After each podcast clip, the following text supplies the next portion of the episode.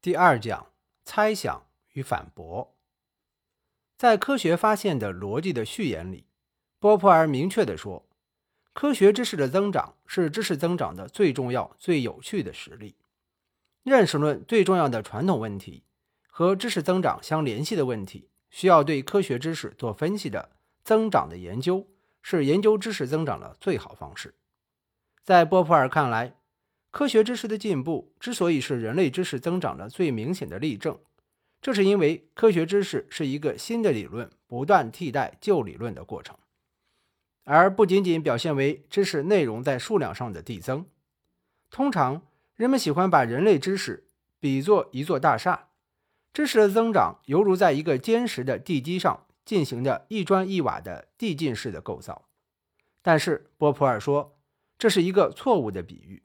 因为人类知识没有现成的、固定不变的基础，知识的增长也不是以现存知识为基础的构造，而是对现存知识的破除，并且破除旧知识和构造新知识表现为同一过程，也不能用拆旧屋盖新房的比喻来形容。正是因为波普尔关于科学知识增长的看法与传统观念根本不同，他的科学哲学与传统的认识论相比较。有着不同的聚焦点。传统认识论关心的是知识的基础以及由此产生的知识的性质、范围等诸问题，而波普尔的中心问题始终是科学方法的问题。研究他的科学哲学，必须从科学方法论谈起。第一节，休谟问题的三个解决方案。在传统认识论基础论的模式里。科学的方法被归结为由经验为基础的，对实验观察的结果进行归纳的方法。十六和十七世纪之交的英国哲学家弗朗西斯·培根，首先对归纳法做了哲学上的总结。按照他的观点，感觉经验是可靠的，经验是一切知识的源泉。科学的方法就是对经验进行加工和分析，在重复的材料中找出一般概念和原则。这就是归纳的过程，它包括下面几个步骤：一、观察与实验；二、对观察实验的结果进行比较总结；三、提出假说；四、通过实验对假说进行实证；五、把证实了的假说表述为理论。一、休谟问题。长期以来，归纳法一直被奉为实验科学必须遵循的方法。培根也因提倡归纳法，被人称作近代哲学和实验科学的始祖。然而，在哲学史上，并非没有人怀疑过归纳法的合理性。18世纪，英国哲学家大卫·休谟就曾对归纳法提出挑战。休谟从彻底的经验论出发，得出了怀疑论的结论。他说：“感觉材料的反复出现，充其量只是证明了这些感觉材料在过去发生过联系。”但却不能证明这种联系在任何时间都会发生，因而也未能证明这种联系是必然联系。比如，在九千九百九十九次观察中，太阳都从东方升起，但这还是不能保证在第一万次的观察中，太阳还会从东方升起。也许一个突发事件会切断太阳与地球之间的这种联系。休谟还分析了为什么归纳法不能保证科学规律确实性的原因：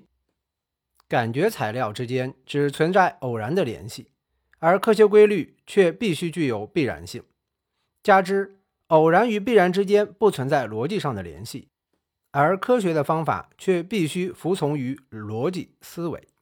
因此归纳法不能证明普遍适用的科学规律和事物之间必然的逻辑联系。培根和休谟都是相信经验感觉的基础论者，他俩的分歧在于，培根相信归纳法和经验基础论是一致的，归纳是发现科学真理的唯一途径；休谟则指出了两者之间的矛盾，在经验基础上用归纳法建立起来的知识是不可靠的。二，康德的解决方案，面对着休谟的挑战，人们不得不在必然真理和归纳法之间。做二者必居其一的选择，或者否认归纳法是发现真理的方法，但仍然坚持科学真理的必然性；或者继续坚持归纳法，但否认科学真理的必然性。18世纪末的德国哲学家康德选择了第一条道路，他力图证明先天范畴在科学中的作用。人们只有在先天范畴所规定的框架内对感觉材料进行综合，才能得到必然的科学真理。牛顿物理学被康德解释为先验综合的范例。康德的先验综合的方法在哲学上有着重大意义，但却没有对自然科学的发展产生重大的影响。三、经验主义的方案，包括休谟在内的经验主义者都选择了上面所说的第二条道路。休谟区分了必然真理和偶然真理，只有数学的和逻辑的真理才是必然的。必然真理的发现和证明不靠归纳法，科学真理或关于事实的真理是从经验中归纳出来的偶然真理。休谟认为，归纳法的本质不能用逻辑，而应该用心理学来说明。归纳实际上是一种在重复过程中把几个感觉印象联系在一起的心理习惯，比如。由于习惯的作用，当一个感觉材料呈现在我们面前，我们自然会联想、期待或者相信另外一个感觉材料也会随之而出现。这就是通常所说的因果关系。休谟的结论是，归纳法不能证明原因和结果之间的必然联系，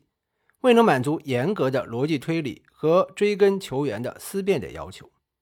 然而，不能因此而否认归纳法的作用。因为他们在人的心灵中造成的联想习惯是人生必不可少的，习惯是人生伟大的指南。我们必须满足归纳原则，并且把它当做我们的生活所能认定的最后原则。四、逻辑实证主义的方案。二十世纪初出现的逻辑实证主义者遵循休谟关于必然真理和偶然真理的区分，提出了著名的证实原则。一切关于事实的判断有无意义，取决于是否存在着能够通过经验来检验这一判断的方法。根据证实原则，科学真理必须服从归纳法的证实检验。归纳法是达到科学真理的必经之路。然而，逻辑实证主义者不满足休谟对归纳法的心理学解释，他们开始寻求归纳法的逻辑基础，提出了解决休谟问题的第三个方案。他们认为，科学真理虽然是偶然真理，但却是成功概率很高的偶然真理。归纳法的逻辑不是传统的形式逻辑，而是和概率理论相关的，